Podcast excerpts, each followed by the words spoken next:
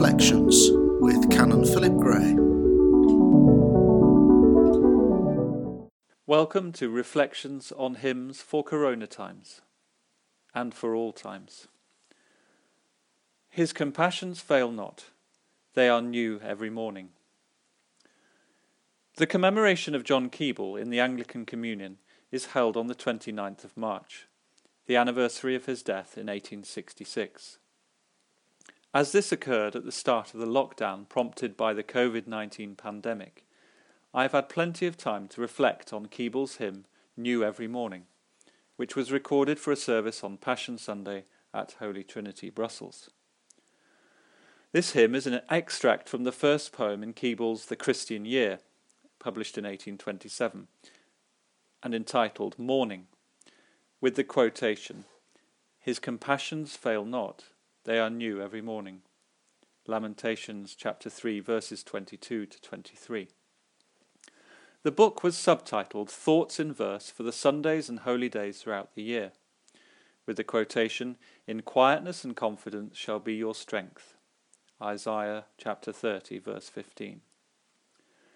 It became an essential part of a devout Anglican family's library and was phenomenally successful, with 95 editions published by the time of Keble's death.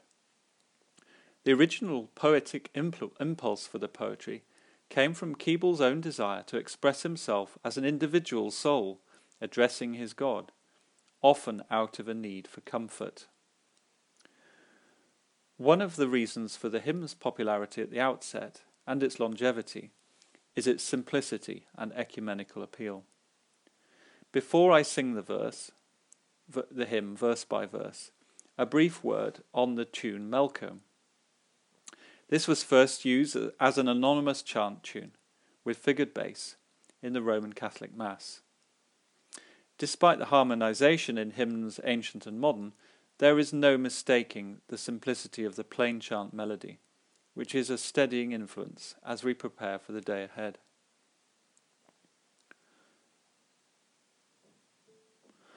New every morning is the love awakening and uprising prove, through sleep and darkness safely brought, restored to life and power and thought.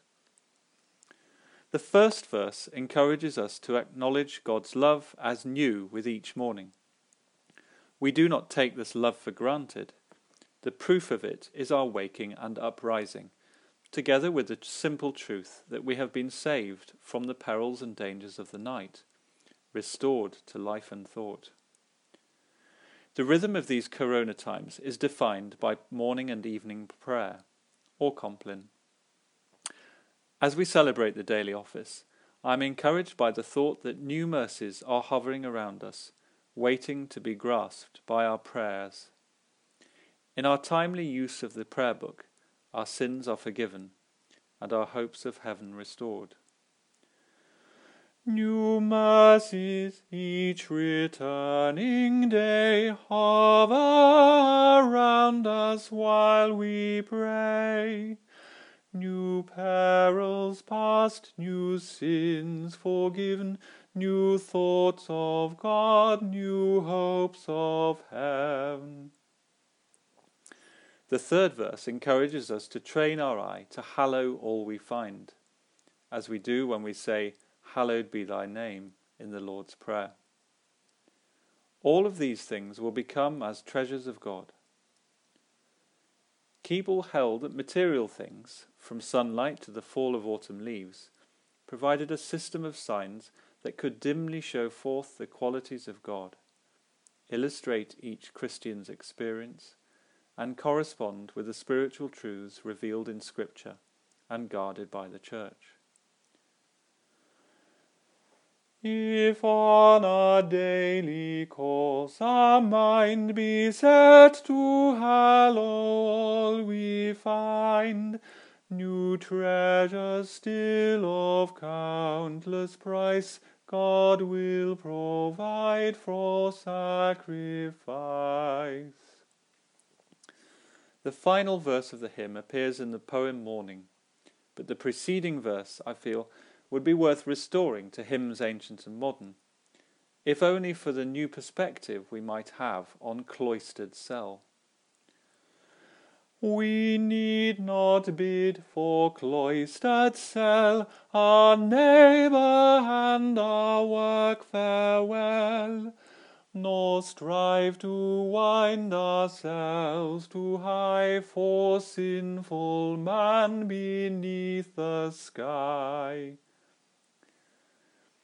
Keble recommends simple piety and reverent Christian living in the verse, We need not bid for cloistered cell, our neighbour and our work farewell.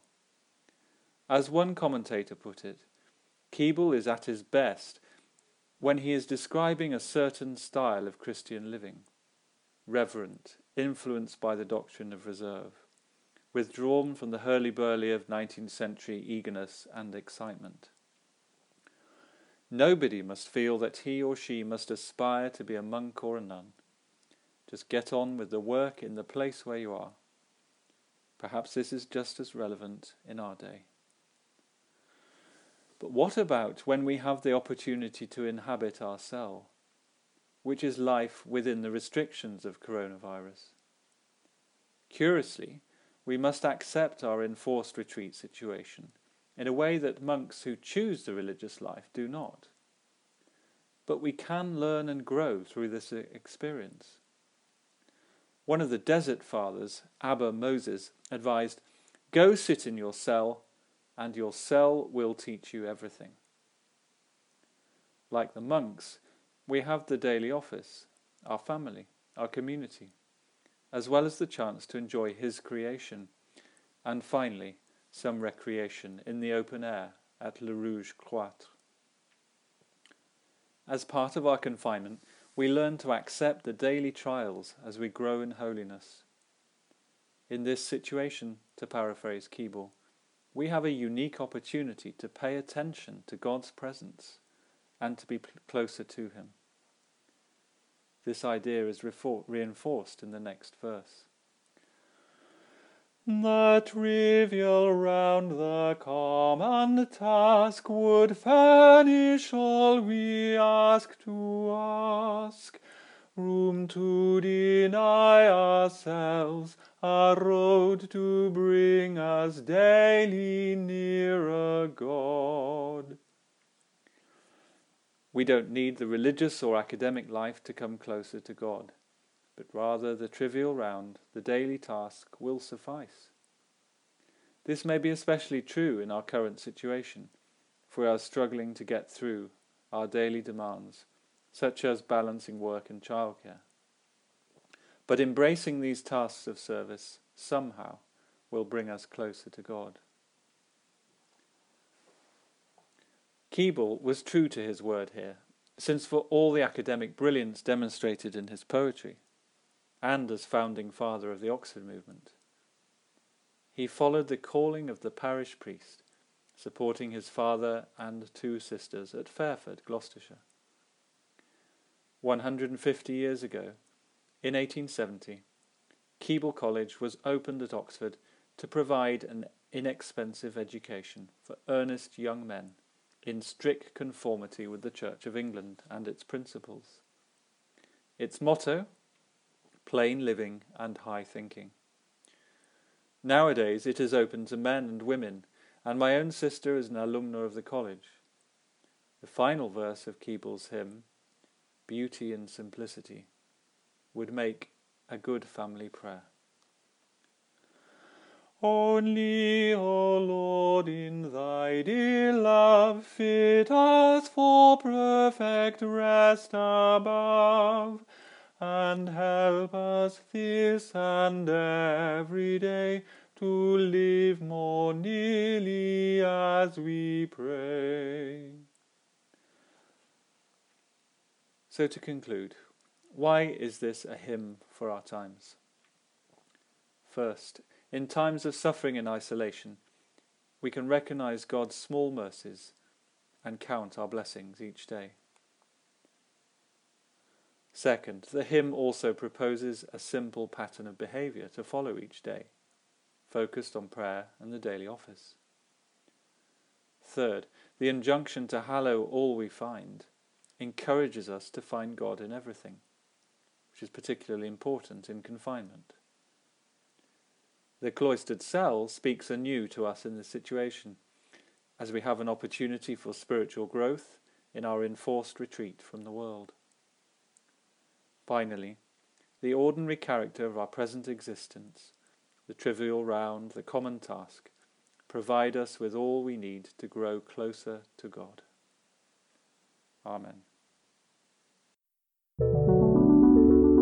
Thank you for listening to today's edition of the Daily Reflection podcast. If you would like to listen to more episodes, they uh, will be available on your usual podcast platform. Alternatively, all the podcasts and live streams, uh, services, and reflections can be found on the St Margaret's Ilkley website, stmargaretsilkley.org.